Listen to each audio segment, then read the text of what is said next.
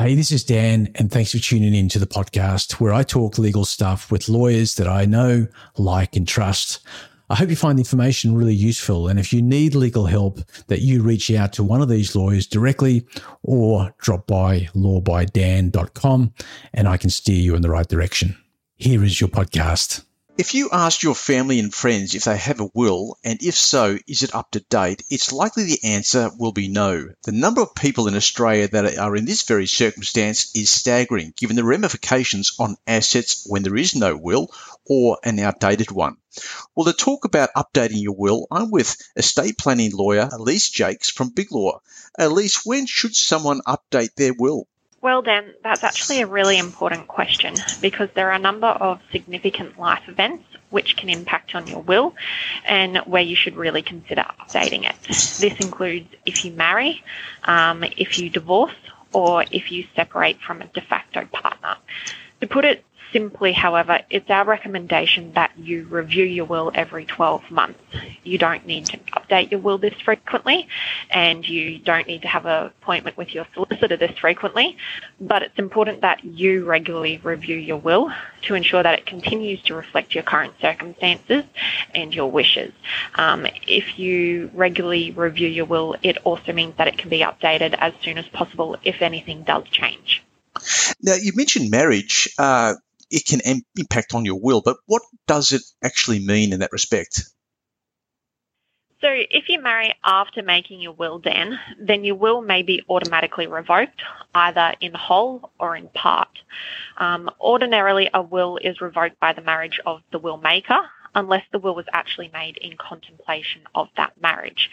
So the easiest way to ensure that contemplation is expressed is for a clause to be included in your will um, to the effect essentially that it's made in contemplation of your intended marriage with your partner, but it's not conditional upon that marriage taking place. Um, including this type of clause means your will would not then be revoked by your marriage to that partner. Right. Now, so what happens if a person's will is not made in contemplation of marriage?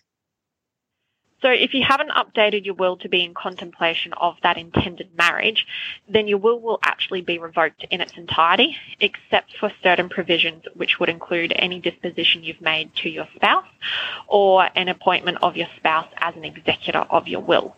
Um, depending on the terms of your actual will, that may mean it's either going to be revoked wholly or in part.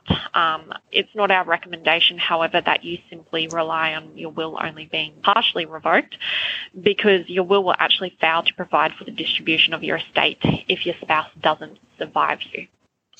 Okay, now in the alternate event that I divorce my spouse, what effects does this have on my will?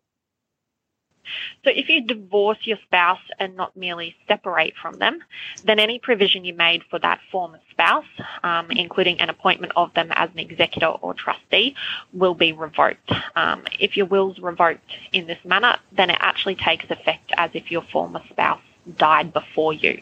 Um, obviously, if you would still like to make provision for a former spouse in your will, you can do that, but a contrary intention would then need to be expressed by including a clause to that effect. Okay, so conversely, if I separate from my spouse or de facto partner, will my will be affected in a similar way? How your will will be affected by your separation, Dan, will depend on whether you were actually married at the time or if you were simply in a de facto relationship. Um, in the first instance, if you're married, then your separation will generally have no effect on your will. If you separate from a de facto partner, however, the effect on your will would be similar to that um, as if you divorced. So that would mean any disposition you made to your former de facto partner would be revoked under the will which um, was in existence when the relationship ended. Or if you separate from a de facto partner, then any appointment you made of that former de facto partner as an executor would also be revoked. Are there other events in life that you would recommend that people seek legal advice in updating their will? There is. So, in addition to those events I previously mentioned, including marriage, divorce, and separation, um, we recommend you consider updating your will if you enter into a de facto relationship, if you have a child, or if a beneficiary or executor under your will dies if they lose capacity or if they become bankrupt themselves. Um, similarly, if you become involved in a business, if you establish a trust or even set up a company, then we recommend that you speak with your solicitor to discuss your estate planning to ensure that those changes are reflected. What about people that may sort of move geographical uh, locations? Does that sort of uh, warrant an update of a will?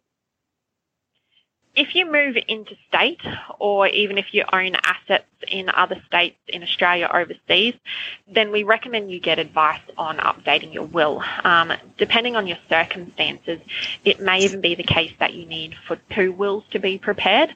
Um, for example, one will would pertain to your Australian assets only, and then the other will would pertain or apply to the assets you own in that overseas jurisdiction. Um, by having two wills in this matter, it would also ensure that the overseas will is executed in accordance with the requirements of that country where you own the assets. So, if anybody's got any uh, other questions, Elise, they can reach out to you at Big Law. They can. Thanks for listening to the podcast. You can find me on all social channels, including Instagram, Facebook, TikTok, and YouTube with the handle Law by Dan, or simply drop by lawbydan.com. Thanks.